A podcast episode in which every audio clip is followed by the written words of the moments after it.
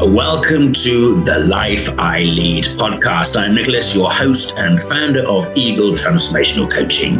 This is a podcast dedicated to the enhancement and awareness of effective leadership in our modern times. We will interview and chat with some amazing leaders who inspire and influence those they work and live with. As a transformational coach in leadership, I want to motivate you and transform your understanding of your ability to be a leader, not just in your career, but in your life as a whole. Well, well, welcome to another edition of the Life I Lead podcast. I'm Nicholas, your host and founder of Eagle Transformational Coaching. And today we welcome an amazing guest to join us, Don Gleason, a career transitional coach and he is out there doing an incredible mission, a vocation in helping you find your next career position.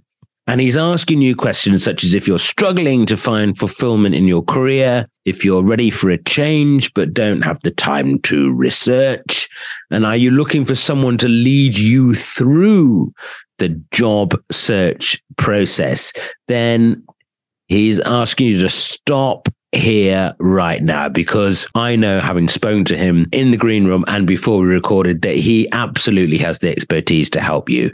He will answer what you want to do next professionally. He will help you answer how you sell your value to companies to get the best offer and actually enable you to validate that desire. He's an incredible, incredible ex military, former military chap. He has worked in the military transitional roundtable as president and founder, and he studied at the US Army War College. He really is an incredible person, and I am absolutely delighted to welcome him to the Life I Lead podcast. This chat really does resound with where so many of us find ourselves in leadership, in followship, in partnership, in relationship, and in the workspace that we find ourselves. So let me just say to you, this is an incredible opportunity for all of us. Enjoy this interview with Don Gleason. So, without further ado, let me welcome to the microphone Don Gleason. Don, I appreciate your time. You're sat in the United States. I'm sat in the UK. We're about quarter to two, and you've got it extremely early for us. So, I appreciate that. It's a privilege to have you on the Life I Lead podcast. Every now and again, we pepper this podcast with people who are really passionate and really influential in the world of well-being, betterment, and enhancing leaders and people in their workplace. And I know that your real passion and immersion now is helping people find their best career in order for mm. them to be their best selves. Do you want to tell us a little bit about that? Sure. And first of all, I appreciate the opportunity to be here. And like we were talking when we were in the green room, I get up at 4:50 every morning and I try to work out right away, hit the gym. I had some stuff going on this last month with uh, skin cancer, so I this, this week I'm finally back in the gym after about wow. four or five weeks. So I've just slowly stepping greater and greater and greater exercise every day, so it feels good. But this is this is not that early for me, but I appreciate the opportunity to be here. And uh, and I loved our conversation a little bit ago. Yeah, but my real focus is, is really turned into, as you just said, I've, I've seen so many different things around me where people are really frustrated in their job. Mm. the uh, disengaged at work, 80, 85%. Gallup polls find that almost year after year. The military has 27 years Air Force, US Air Force, and 22 veterans in military are committing suicide every day. And the number one ideation for suicide is that career transition. And God has been pulling me into working with people on transition. I've tried to go off and do you know business coaching. I've tried to do leadership coaching in organizations. I've tried to do a lot of things, but yeah. it's interesting how I keep getting pulled back because the piece that resonates with me, the piece that resonates with my audience is that career transition piece. So I must have something in me, you know, that, that helps to drive it and people are interested in it and I'm helping people. I think it's a really interesting concept because it's mm-hmm. the piece, as you say, the piece that's missing because actually you spend the majority of your time in what we conform as work. You know, for a lot of people, they're out of the house so early, they're coming back so late. For a lot of people now, they work weekends.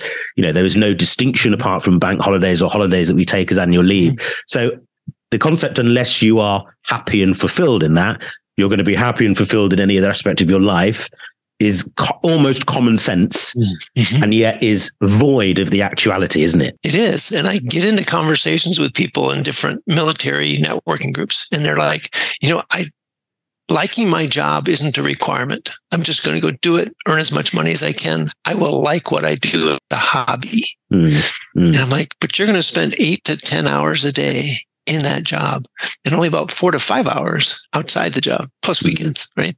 So it's not even equal. Why spend half your time not enjoying something? You know, for me, uh, just a little bit about me, fifth grade, first Earth Day in 1970 for the US. I was in Wisconsin as a little kid, fifth grade, what, 12 years old. And uh, one of our senators in the state was big proponent of us protecting the earth. That was about the time we were doing huge transformations, taking lead out of gasoline, you know, yeah. putting in all kinds of laws to to clean up sites, to control the pollution, to put wastewater treatment plant uh, yeah. effluent discharge permits in place to try to really clean up the environment.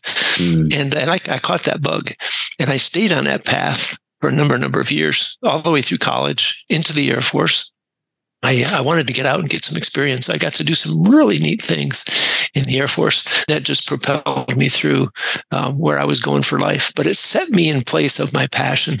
And uh, when I was working with groundwater surveys and finding contaminated plumes and and you know managing hazardous waste um, inventory, warehouses, stuff like that. I saw this greater purpose mm. and it mm. really just excited me. So mm. when I was retiring from the Air Force in 2009, after 27 years, I said, I want to go back to that. Now I did it differently. I became a consultant yeah. Um, to back to the Air Force and we got into all kinds of different things that I was using my experience on. But yeah. I just was always excited about it. It was interesting in 14, 2014 through 17. I got on a contract with uh, our Department of Energy, and it was about cost efficiencies. And our goal was to reduce the cost of the contract by $3 billion, or about 15% wow. over 10 years. I wasn't excited about it. Cost efficiencies isn't the thing that excites yeah. me or drives me. And yeah. I noticed the little things in life that people were saying at work would just irritate the heck out of me. and I was just like, I got to leave this. Uh, I would I would sit in my room. I had an apartment up in Oak Ridge, Tennessee, living in San Antonio. So I was flying up there every week. And I'd sit in the apartment at night and I'd play some songs about, there was one about, you know, my two week notice, you know, uh-huh. take this job and, and yeah. uh, it, it just starts to, to, to, so, but to, to me, being energized at work, being energized at what you do is so excited. And that's why my wife and I, we love, even on our off time, we love to, to hike. We love to bird mm. watch. Mm. We love to explore nature.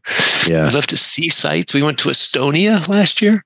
Oh, lovely. Yes. Yeah. So it's just beautiful people. There's just so much yeah. in this world to see. So I'm, I'm, um, 47 now. I think of my father who is 86 and there was this almost expectation and belief that they were lifelong careers. You know, my father was in the merchant navy, became a, a, captain in the merchant navy, and was that forever.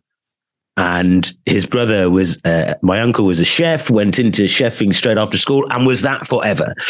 And now, of course, you know, I've just left uh, before starting my own company. I worked in in the in London, and the generation behind me, they'll do it for a year, They'll get what they want. They'll wring the sponge of the water they want. They're off. They'll do something else. And there is no concept that if there's any aspect of this I don't like, I'm not going to stay around. If it's not giving me anything, I'm not going to hang around. Do you think that will change one the way people employ or the way people work? Will it will it will it change the way we accept salary or money and uh, economies?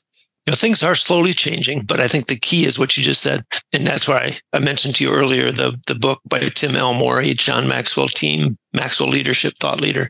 It's Yeah. titled A New Kind of Diversity. And he's gotten into the five different generations in the workforce today from the baby boomers, you know, born from 45 to 64. I, won't, I won't get all of those dates right.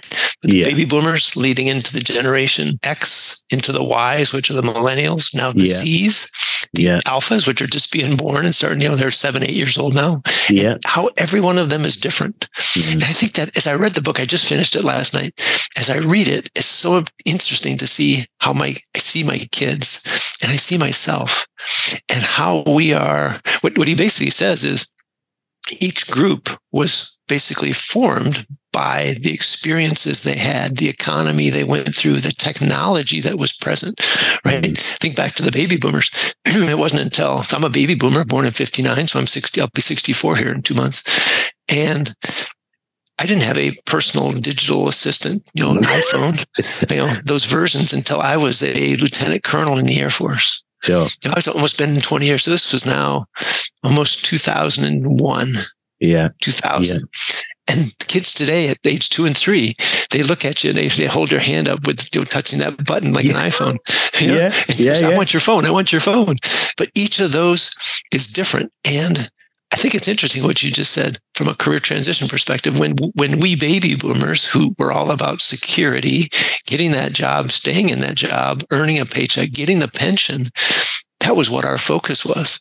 Mm. It wasn't so much about enjoying the job; it was about the security and stuff that that, that it provided. But the millennials, huge on experiences. It's not they they work to live where we used to live to work. Yeah. Yeah. Right. So it's a different perspective. It's a different expectation. You know, the Gen Z of today, they want to get in and they want to start changing things right away. Yeah. Will that Instead have a will that have a bigger impact than it is currently having? Oh, I think it will. It'll continue to have an impact. And, uh, and Positive? We, um, but that's all based, based upon what your opinion is, right? Sure. Um, I, th- I think it'll be positive if we make it positive. I love John Maxwell's book, Intentional Living. You know, of course. Yeah. if we if we want to lose weight, we have to be intentional what we eat and how we exercise. If we want to improve our personal development skills, our leadership skills, we have to be intentional. Read books, listen to podcasts, whatever it is. You know, get a mentor, get a coach. We have to be intentional how we go through it. So those people that are hiring today and they look at a resume and they see, oh, this guy's changed jobs every two years. You know, he can't hold a job or he's just out for himself Yeah. if if they have that opinion, then that will be negative. Mm. But if we look at it as they were grabbing the information they wanted, getting new experiences, and going off to the next experience, Mm. because I think if if we baby boomers would look back, we would see that we had that desire. We got into a job, things got routine, and we said, you know, I'd like the next challenge. But because it was about security, we we suppressed that feeling and Hmm. just stayed there. But we weren't always happy. Because it was These we associated it with almost risk, wasn't it? There was if we Yeah, if we exactly. challenge and fail, the risk is too great. Yeah. Yeah. Where today it's like, yeah, I'm not worried about being unemployed. I, I want to get out. I want to get the experience. You know, um, my brother-in-law's stepson um, had been working for a couple of years, saved like twenty-five thousand dollars, got married. He and his wife went off to Southeast Asia for six or nine months. They could eat in Thailand dinner for two two and a half dollars a piece. Yeah. Yeah. Yeah. Yeah, they they came home after nine months with five thousand dollars yet in the bank. Incredible, isn't it? What a what a neat experience! Now they actually went to Australia, got a job for a little while, earned a little bit more money, so they made the money last a little bit longer. But it was a part time job, and but it was kind of experiencing that work culture. Talk about so enriching! Wouldn't that be neat for us to do that? Yeah. Yeah. yeah, we live with this. It's strange, isn't it? Because what you said uh, resonates. We live with this burden of the security, particularly of things like our pensions and our mortgages. And that, you know, from the age of 25, as soon as you hit sort of employment and you've graduated, that that shadowy burden sort of hangs over you until it comes to fruition with no guarantee when you hit whatever age you can hit to, to cash it all in. And it makes you wonder whether that is a sustainable, clearly it's not going to be, you know, but what a detrimental effect that might have had on a generation that have been mm-hmm. tied to that mentality. Yeah, and and we shouldn't criticize it, but understand it. As soon as the Gen Z look back at the baby boomers and say, "You are who you are because of," Brilliant. then we understand each other a little bit more. My daughter and I, we just, I just told you we went to Maine, unfortunately, for a funeral of a really close military friend of mine.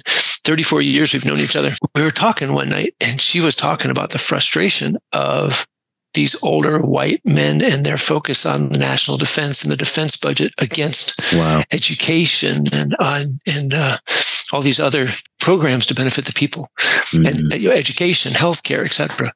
And I was just saying, you know, it is what it is in terms of those people 70 and 80 years old came through World War II and Korea and Vietnam and the Cold yeah. War. And yeah. they see things happening in the world today with Russia attacking Ukraine, you know, Russia taking on Crimea, China yeah. and their efforts. And they're worried about that happening again, World War III. So they're going to do what they can to prevent it and they expect others to grab onto the education and the healthcare and those kind of things. Mm. But you have you as a, as a millennial haven't had that, right? Mm. You you didn't come through that time frame. Cold War was pretty much over sure. before you got there. So all you've seen is now the attack in Ukraine, which is yeah. way across over, overseas. If you're not watching the news, you're not hearing it. Absolutely. So our our experiences changed our priorities. And if we look at if the millennials look at the older generation and say, Oh, I understand why you're focused on national defense because of, mm-hmm. I'm focused on this because of how can we come together? Yeah. So instead of being so partisan and arguing and saying you're idiot, right? You know, how many mm-hmm. times, how many times has a law been put forward to be discussed and the, the one side says it's dead on arrival? Yeah. Yeah. No, we, we, put this expectation of, I'm not even going to listen to you. You're yeah. crazy. You're an idiot. Yeah. And, and they're not an idiot. They just have a different perspective mm-hmm. based upon their experience, based upon their personality. And I think we got to we got to learn how to deal with that. Before we started recording, we touched on a, a passion of mine, a passionate subject for me, and it is this because of the influence of our mm. twenty four seven news and media and uh, the global reporting that never really stops, uh, social media, the access through any digital device that we have. You and I were talking very briefly that it's hard to find moderate thinkers who are considered very effective because we consider moderation often quite grey or quite dull or you know quite too grounded. And i'm sure people who listen to this podcast week in and week out get a bit bored of me blethering on about it. But give, give us share with us your insight or your reflection on you know the importance of people's moderation in you know, I, I, I also said things like behavior. We need to moderately drink. We need to moderately eat. We need to moderately exercise. You know, all this moderation, I think that can be found a great wealth there. Share with us a little of your, you know, how you work with people in that framework. I think, unfortunately, surveys have found that most of us are in a moderate range somewhere versus the far right or the far left politically. and you could say that almost on a lot of different things. But because politically you get in that middle, you're beat up on by both sides. Mm. For me, my kids, two of my kids are more liberal. So me being the moderate, they beat me up because I'm not more liberal. yes. My cousin, extreme conservative, right, right wing. Yeah. She beats me up because I'm not more right. Yeah. So a moderate in the middle is getting beat up from both sides. At some point, you just go quiet. You know, I'm yeah. just going to go live my life. I'm going to do what I want to do, and I'm not going to push moderate because there is nobody, there's no party that's taking forward the moderate mm-hmm. platform. And and you can, I'm trying to think of another way to say it besides politics, but you know, I'm I'm a pro environmental guy. Ever since the fifth grade, as I said earlier, I wanted to be environmental. I wanted to clean up America's waters. I was concerned about sustainability and, and uh, resilience of, of the uh, environment, but I don't like to see so much big government. I do believe in business. I think we can do a lot more with business. So I'm in that moderate. You can see both. I'm, I'm a little bit right, a little bit left in mm. there. And I've had people tell me you can't be for environment and be, you know, pro business, pro business. Yeah, got to be government. It's like, yeah. well, yeah, you can. If if, and I think that's where millennials are coming out. If if businesses would take the cost of environment into their products, it would be so much better. Think about gas stations. Mm-hmm. How many gas stations come in, they put the tanks in the ground, they operate for X number of years, They decide to close, they walk away. Yeah. They leave those tanks in the ground. yeah. And they're gone. And the business goes out, they go out of business. There's nobody to go back and, and, uh, sue or get responsible for taking the yeah. tanks out of the ground and, or if the tanks were leaking, the cleanup of that and the, cleanup of the groundwater. Yeah. But that should be the cost of the business. It shouldn't be the cost of public yeah. to do it. But yeah. we're starting to accept it's the cost of public because we can't get at the at the business. To me, the business should have to put up a, a bond of 1 million, 5 million, 10 million, whatever to operate a gas station because it's like it's like when you rent a house, right? You put a deposit down. Sure. You clean up the house, you get your deposit back. If yeah. you operate the gas station well and there's no contamination, you take the tanks out, you get your five million or ten million dollars back. It's just part of the business. But so I think it's it's how we kind of set this up and talk about it.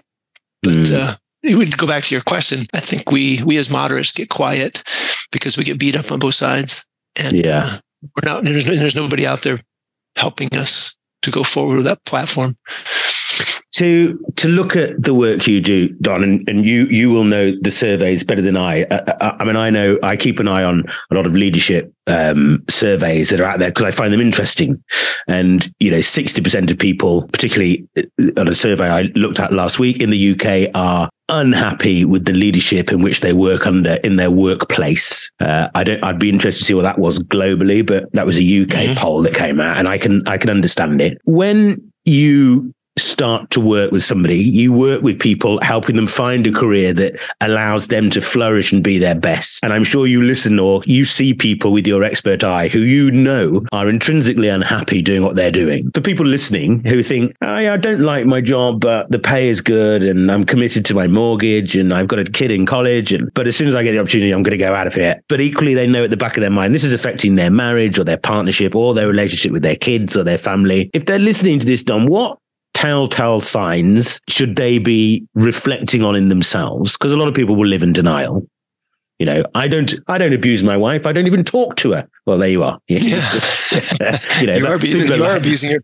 exactly. People are, I don't, I don't like my job. I don't even think about it. I leave at five o'clock and I'm not interested. Yeah. Well, that tells me something about how you're relating to your work. So what should people be looking for in themselves before they have to go to you? I'm going to go back to when I was unhappy in that consulting job with the Department of Energy, as I was trying to do things, other people were, were fighting against me. And I wasn't, and, and there's a difference between you having to sell your ideas and getting the leadership to buy into it. That's a normal yeah. process, right? Yeah. and and it's it's up to me to help figure out who I'm communicating with, what's their mm. priorities, what's the priorities in the organization, how does this benefit, so I can sell the benefit of it versus trying to put forward ideas and you get made fun of mm. and you get belittled yeah. and you get ignored. You know, we were a subcontractor to a, a, a, prime contractor. And he told me one time, he says, Hey, we're going to do an offsite and I want you to come in and, and for about a you know, 30 minute presentation out of our four hours. I want you to talk about the cost efficiencies and I want you to talk about these things. So I did. I had about seven slides. Well, wouldn't let me talk, wouldn't let me talk, wouldn't let me talk. Finally, he was in the summary of the afternoon. And I said, Hey, hey, wait, wait a minute. You know, he says, Oh, I'll, I'll let you do it after we summarize everything. I'm like, well, wow. that is that defines right there the importance you're putting on it, right? Yeah. And and this was after a long history of him doing this. And I thought maybe this was going to change because he was looking for that. So then I put my first slide up and I was starting to go through some things. And he goes, You know, the problem, Don, is you always have too many slides. I'm like, I'm two minutes in and I'm on my first slide. but it is, it's it's 428 and they wanted to leave at 430. So I was like, but that that really hit me with with the, the value that he placed on it, placed on me. And that was what was leading to my demise in terms of getting out of that job because I was I was just no happy. I, it wasn't that I was having to fight to get my ideas out. I was having to fight for respect. Yeah. I was having to, to fight for equal time to, yeah. to, to put the ideas forward. And I think that's a different piece. But I go back to your piece on leadership. I think too many leaders today. Too many people who are supervisors are managers and not leaders. They don't know how to lead. It's all about them. It's all about dictating. It's about, hey, I, I did my job as a technician, right? They thus put me in this top position. I must know how to do it. You need to do it exactly as I did it. Yes. But they're a different personality. My story is I uh, I started with Booz Allen. I love the company. I got out of some of my first develop, business development projects, and my boss was as known as a huge, great business development guy.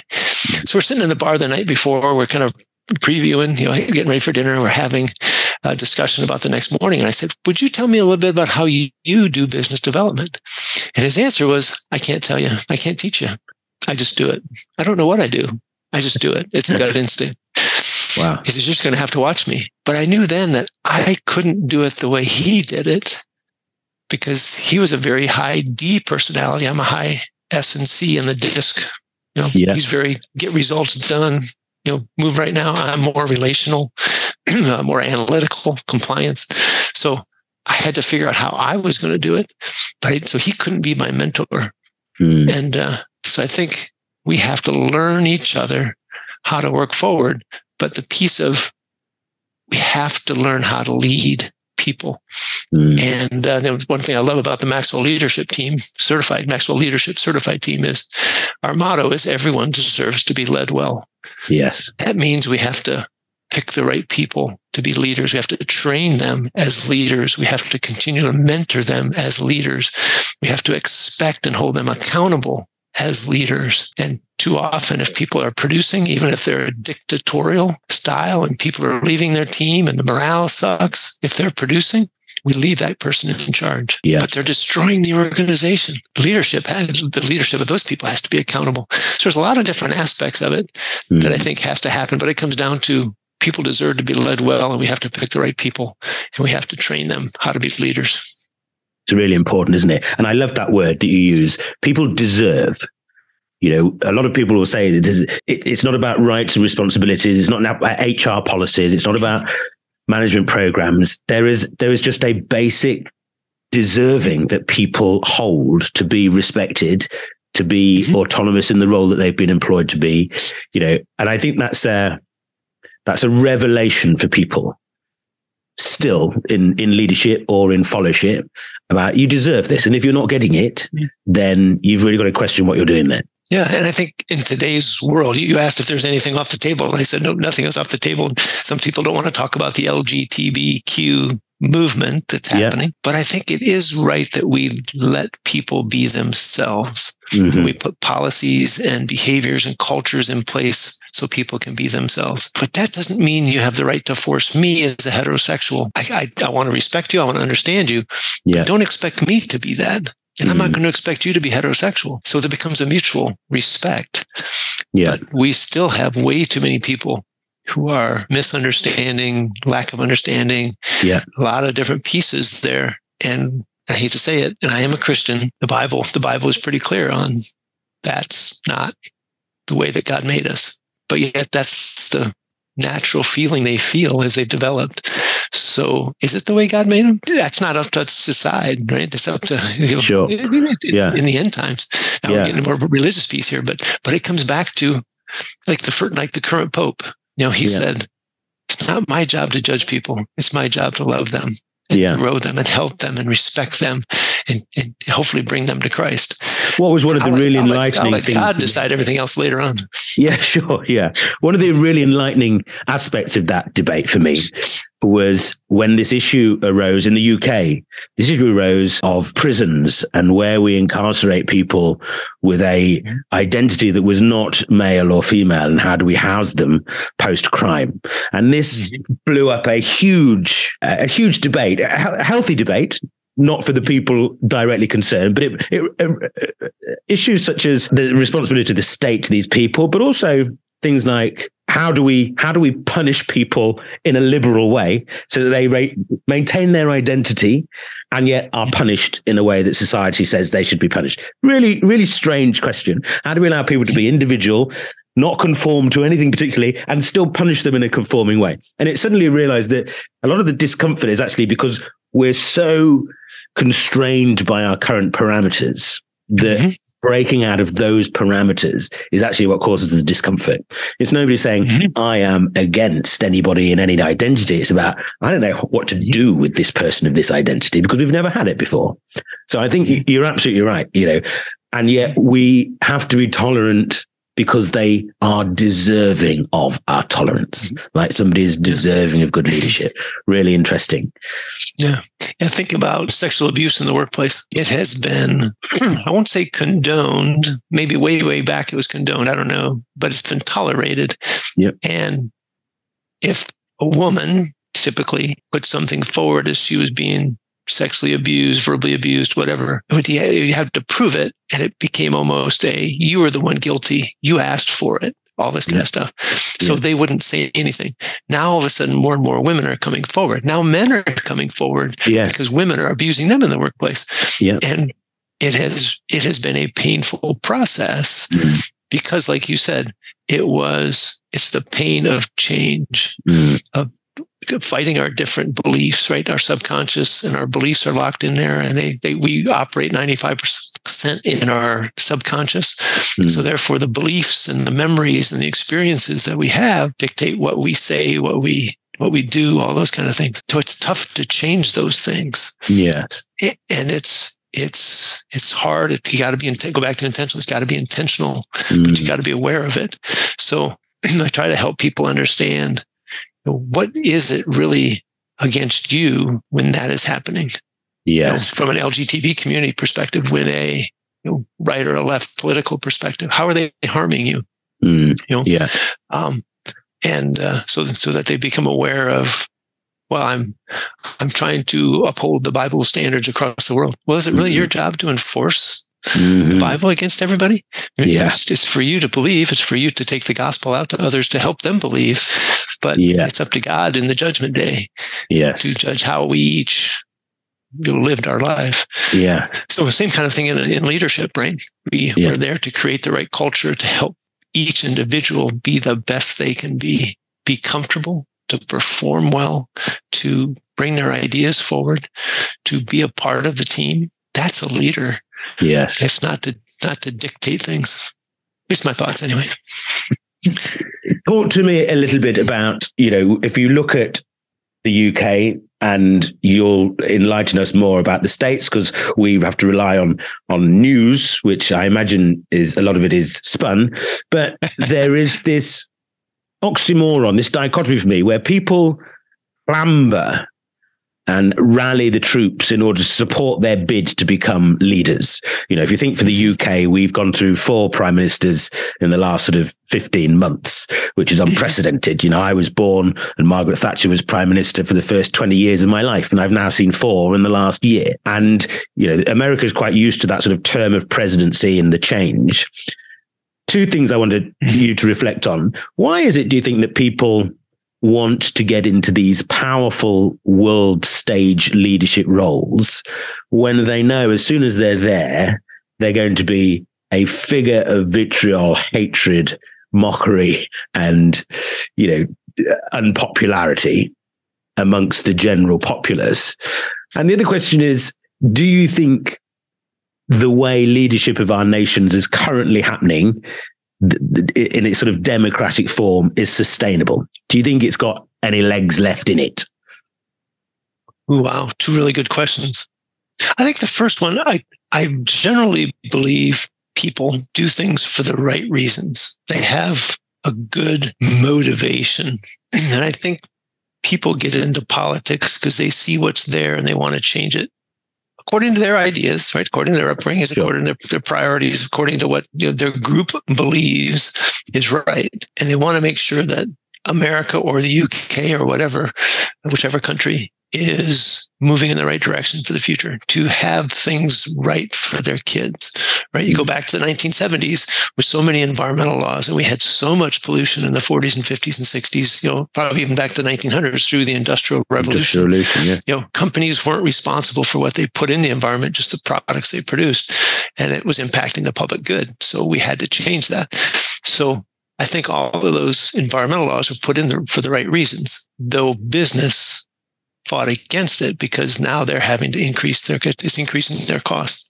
So I think when people get into politics, get into that stage for the right reasons, it unfortunately, what's that saying? Power corrupts and absolute power corrupts absolutely. Sure. Right. When you get higher and higher, you start to think that your way is the only way and people have to conform to you. You stop understanding what others bring to the table. Again, new kind of diversity, personality assessments, uh, mm. all of those things to help understand the other person. I love the way John Maxwell talks about it is if I bring, if I value other people, my job is to value other people, to respect them, to understand them, to be curious, right? To listen from a curiosity, not from, you know, what's the next thing I'm going to say? Yeah. Um, if we if we keep our eyes on our service to the people and where they're going and how society's changing. We just talked about that, right? These generations come, their priorities are different, their focus is different, their experiences are different. If we if we recognize that and how do we serve the population versus just my group, my ideology, we start to then serve the people and we get away from the power hungry. We we stay mm-hmm. in the, the value piece. So I think unfortunately we we start to believe too much in ourselves as the only way. Sure. Um, when when things are going well, we overestimate our capability. When things are, you know, not going well, we way underestimate our capability. yeah, it's really somewhere in the middle. Yeah. So that's, I think that's the first one. I, I, do believe people get in for the right reasons. I don't yeah. think people get in for I'm going to be I want to be a millionaire and I want I want a power and I want to be you know the charge against Putin. Right? He came sure. in yeah. kind of created a dictatorialship. now nobody, anybody goes against him, he goes, he can, he can knock him off. Yeah, uh, that's the charges anyway. The media certainly in America does spin it. My wife and I, I was laughing inside a minute ago when you said media, because my wife and I watch the news every night, and we we predict what stories are going to be there, how long yeah. these stories are going to last. Yeah. You know, we we don't always know what happened that day, like a shooting or you know whatever. But then, I, what I like to do at the end of the news is, what was missing? What question didn't they ask? Yeah. Right. They're spinning it a certain way. Go back to uh, the indictment yesterday for Trump. Not to make this political, but sure. the uh, I don't go against right or wrong, but I came out of the U.S. Air Force.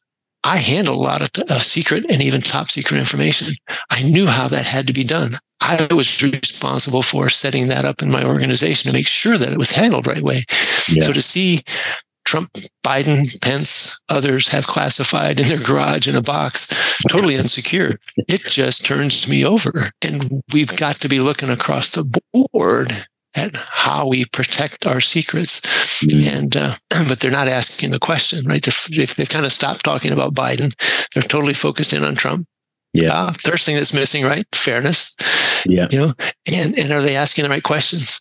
Yeah. I try to get back to what's the right question to ask to make this a fair political piece. So, so I don't lose perspective because otherwise I can let the news media start to sway me in a certain way. I was talking to somebody the other day about AI and he was he was worried that it was a slightly dangerous tool. Anyway, we ended up after about half an hour's conversation realizing that AI is perfectly good because half the trappings of AI are are we asking the right questions? In order for it to give us information that we want, you've got to ask the correct question. And that questioning skill, that interviewing skill almost of honing down the colors. Like, so describe the colors of autumn. Well, they're all brown. Well, they're not really, are they? There's yellows and golds and, and being able to hone in those questions. And I think mm-hmm. that's missing in our media, certainly is in the UK. And what an interesting point. A little bit like I hope it enlightens people who listen as people being deserving in leadership. Haven't we lost that art of curiosity in people? Are we curious in other people? Am I learning something? Is there something that this person's going to give me that I'm curious about? We've lost that art. I say that to my daughter all the time. It's only nine. I say, be curious about it, darling. Be curious. So important. Yeah. A story. Um, when I was on that Department of Energy task, we had submitted a deliverable to the government. The government gave us the opportunity to redo it, meaning we failed. Right. So, so we had three weeks to redo it. and the leadership, we got together and said, what resources do we need to put this? How do we need to change this? You know, and we said, we need this person. Well, that person was really busy in what they were doing for the program but had just his wife had just had twins and he had a little two year old at home. So he was being pulled in two directions, work and home. So I went down to his office and I sat there and I said, Hey, I'm just curious. You know, we need some more of your time for this redo on the project, but you've got other commitments. How can we balance the things you're working at home and work so that you can give us some more time to make this successful? And of course, the quick answer is, "Oh, I can do it. I can do anything. Just, just let me know it, and I'll, I'll, I'll take care of it." And I was like, "Well, no, I'm not looking to drive you to 18 hours a day so at work so that you're not at home for your wife because that's going to put stress on your wife. It's going to put stress on your family. You know, you need to be there for the two year old because the yeah. two year old is kind of getting ignored. So think about that tonight. Well, he went home kind of ticked off. He said he had a conversation. He came back the next morning. He said, I had a conversation with my wife and I was really pissed at you. Just, you know, and your, your, your lack of belief. And his wife said, no, no, he cares about you. He wants you to have the home life and the work life and delegate some things to others to let them succeed too. It's not all about you. Yeah. And yeah. Uh, he said he came back the next morning, kind of apologized, even though he hadn't been mad the night before at me. He just said, I want to apologize for my thinking. I appreciate what you did. You said yesterday. Let's talk about that. Yeah. Well, man, he succeeded to the band. I left the project. He he backfilled me. We got him promoted twice. You know, so uh, he's now sitting as a senior associate on the leadership team. And, uh, isn't it? it? It's neat to see what happened. But but I went in with that curious of I value you as a person. I I want to be successful at work. For us, the team, I want you to be successful at work, but I want you to be successful at home. How do we balance that out? And yeah. looking for his input versus me making the decision. Because the only thing I could have made the decision on is I need more of your time. Keep doing what you're doing. I need six more hours a day. So mm-hmm. I need you here until 10 o'clock at night.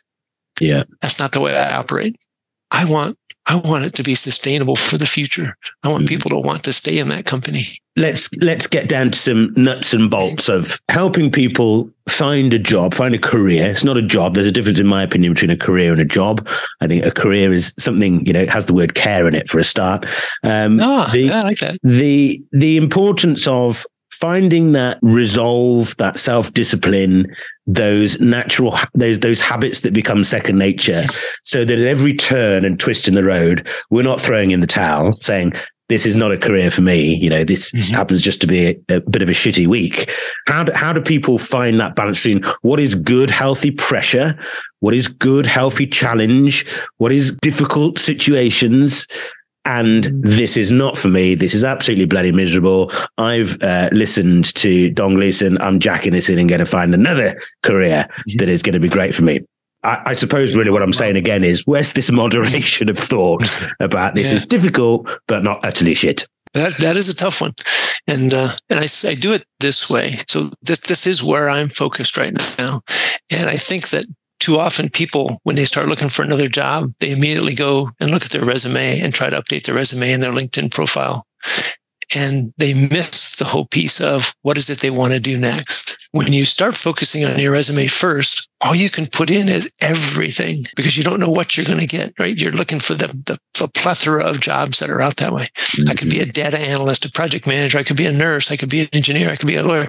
How do I have enough experiences to qualify myself for all of those things? Mm-hmm. And in reality, if we go back and think about the experiences that people have had, of course, the skills, of course, the knowledge, but the experiences and the emotion in those jobs.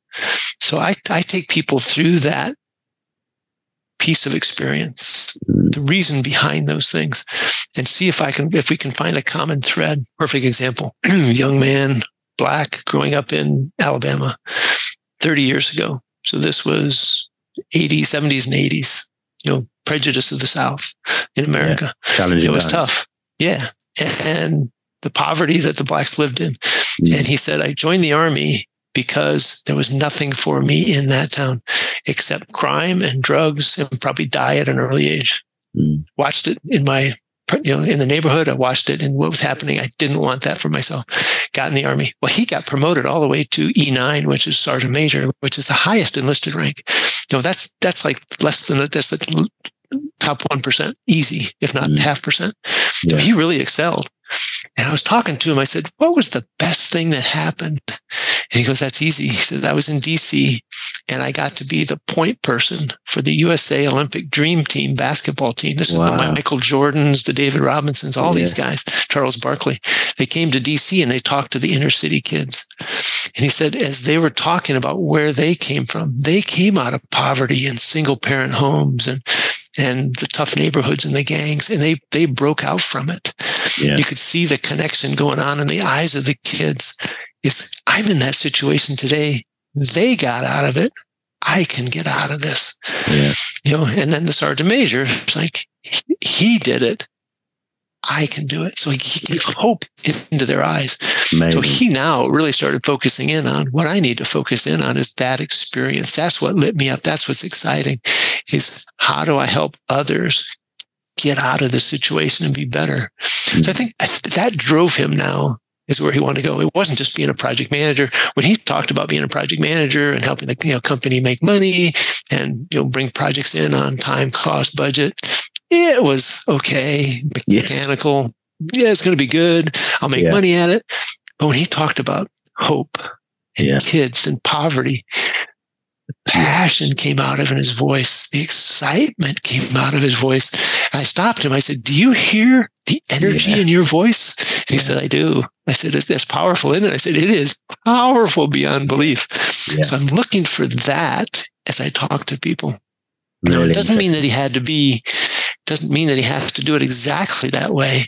Maybe there's other ways that he can do things. Like for me, being an environmental engineer, I could go work for the government as an environmental engineer. I could be a contractor. I could be a consultant in contracting. I could go build things like a wastewater treatment plant, et cetera. I could run a nonprofit cleaning up water. A lot of ways I could do it. But my focus is since the fifth grade, cleaning up America's waters. Mm-hmm so now the next step, once I figure that first one out, cleaning America's waters, the second step is how do we employ that?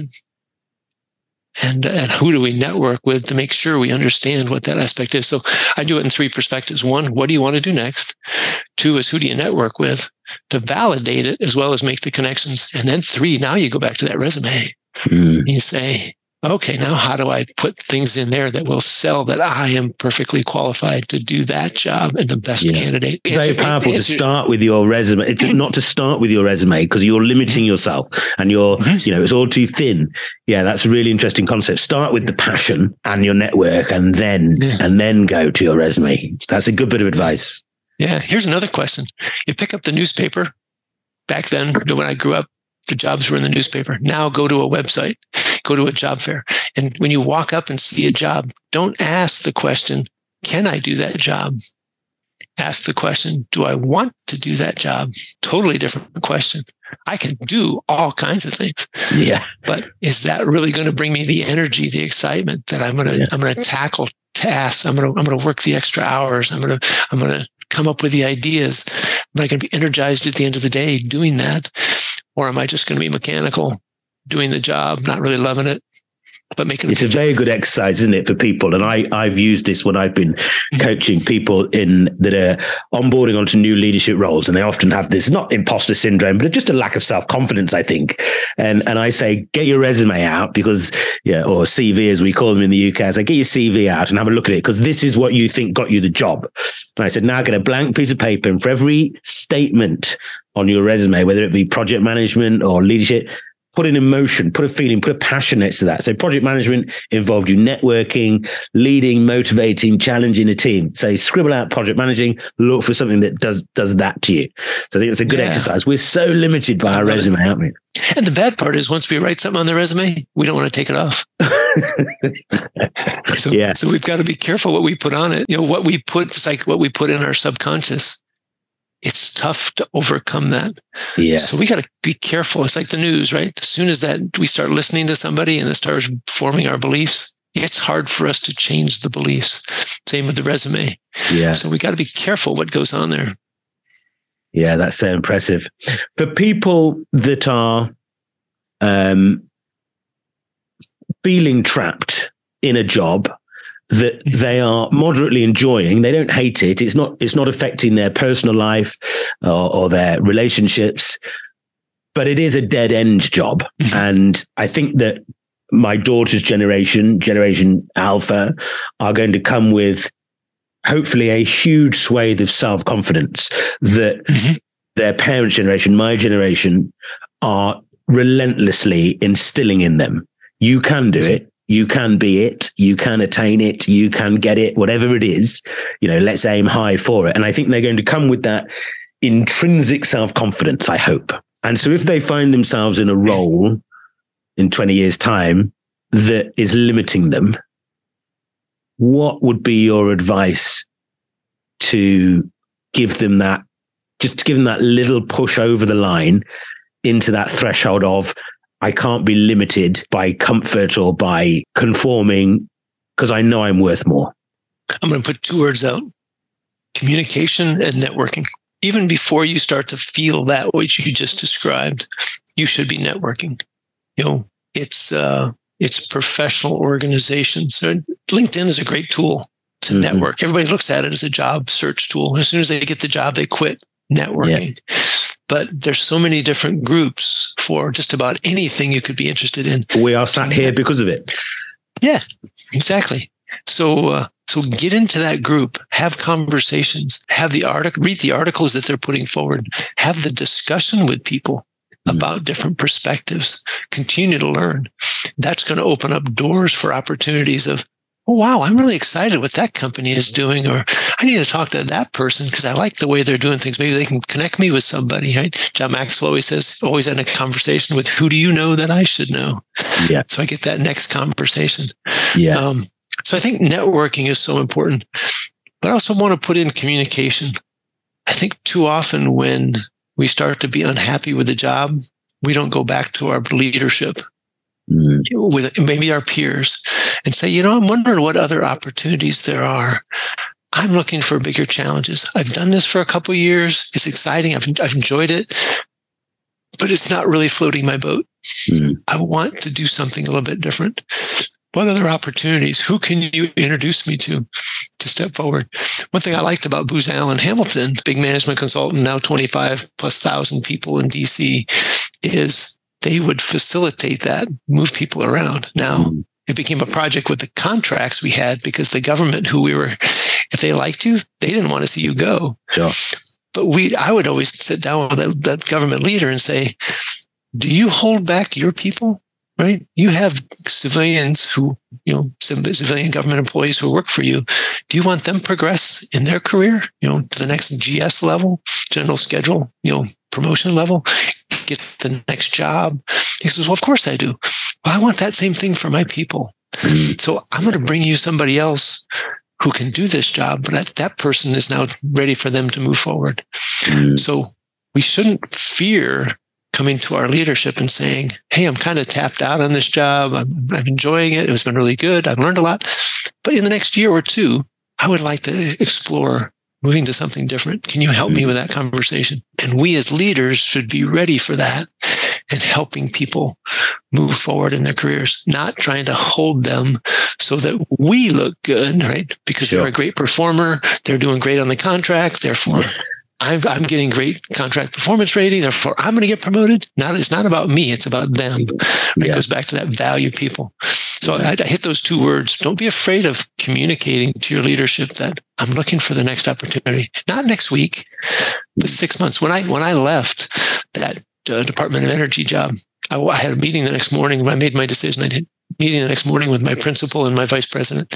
And I said, somewhere in the next six months, I'm going to transition off of doing this job here every week. I've been three years on the road. Uh, it's not the way I got married. I, you know, my wife has now been empty nester. There's no kids to keep her busy. Um, she's home all by herself now for three years. That's not the way I want this marriage to go. I want to spend more time at home. I'm looking to have a conversation with you how I can either continue to support this project in a different way or what else I can do in the company. Yeah. And they, they worked, they worked me to another project. So mm communication, I think it works if you have the right relationship up front. But yeah. you got to build that culture of openness and communication and teamwork yeah. to get to that communication. But then the networking, you know, looking outside of your company is okay too. looking for next opportunities. Amazing message. If the, if, Thank you. Yeah.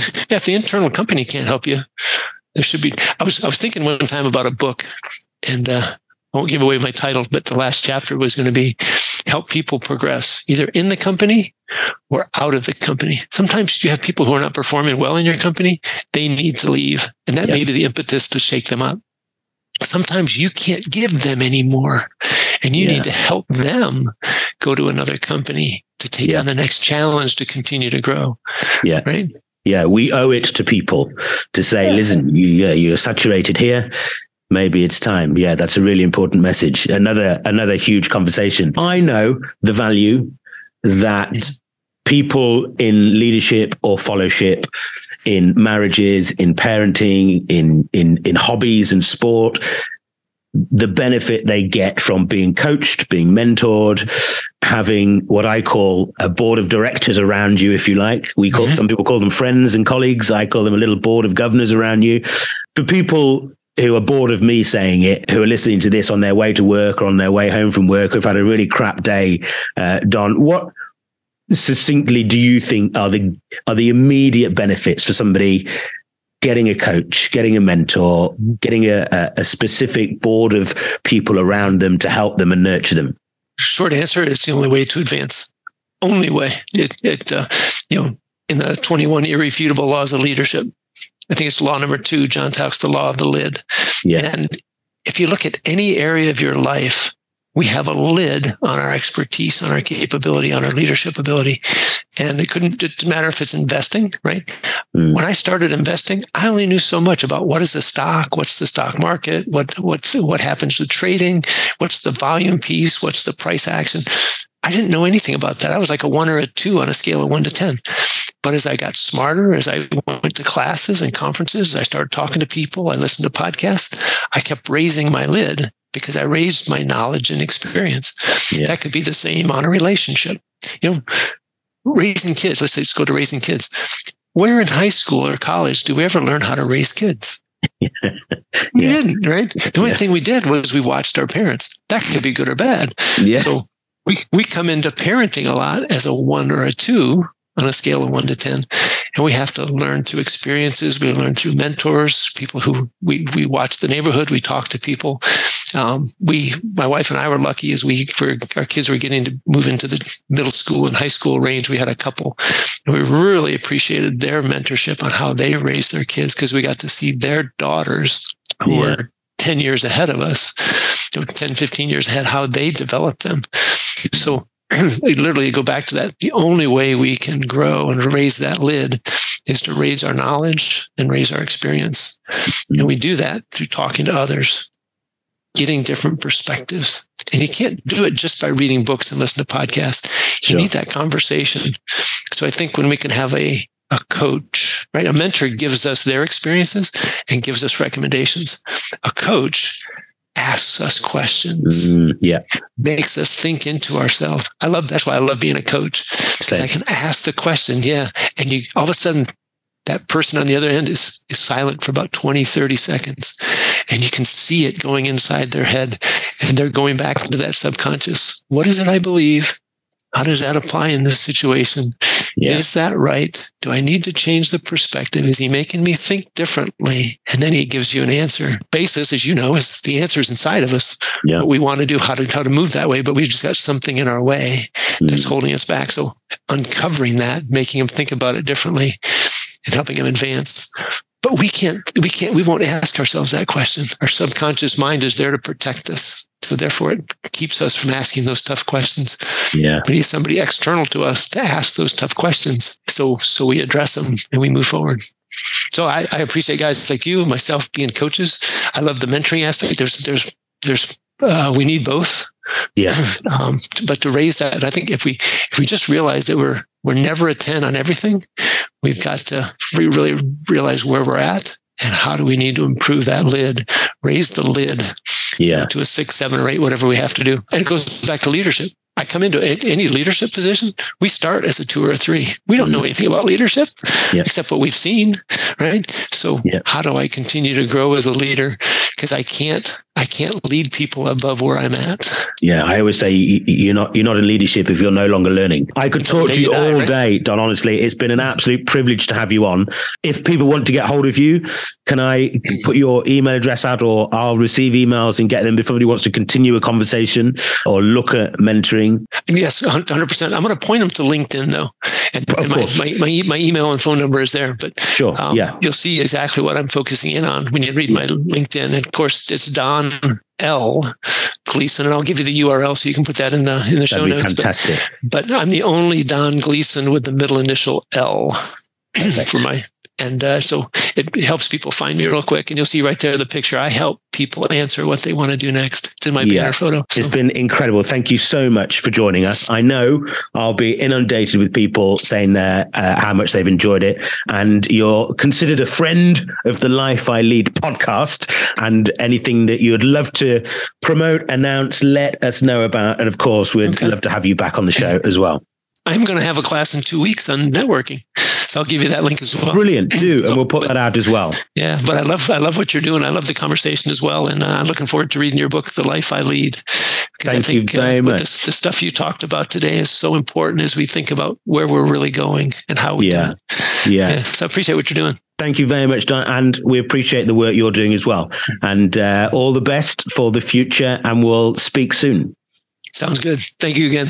I'm sure you'll agree. What an incredible impact somebody who works at those upper echelons has on a podcast such as The Life I Lead.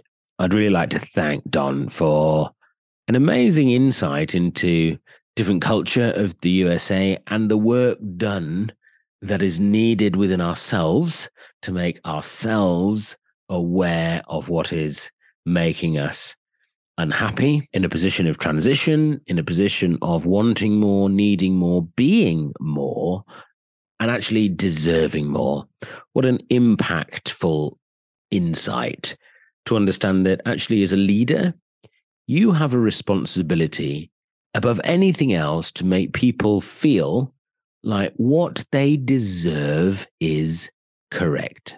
If you're a leader, people deserve respect, compassion, empathy, insight, transparency, ultimately, appreciation and love for following you. They deserve that just for being in the position they're in.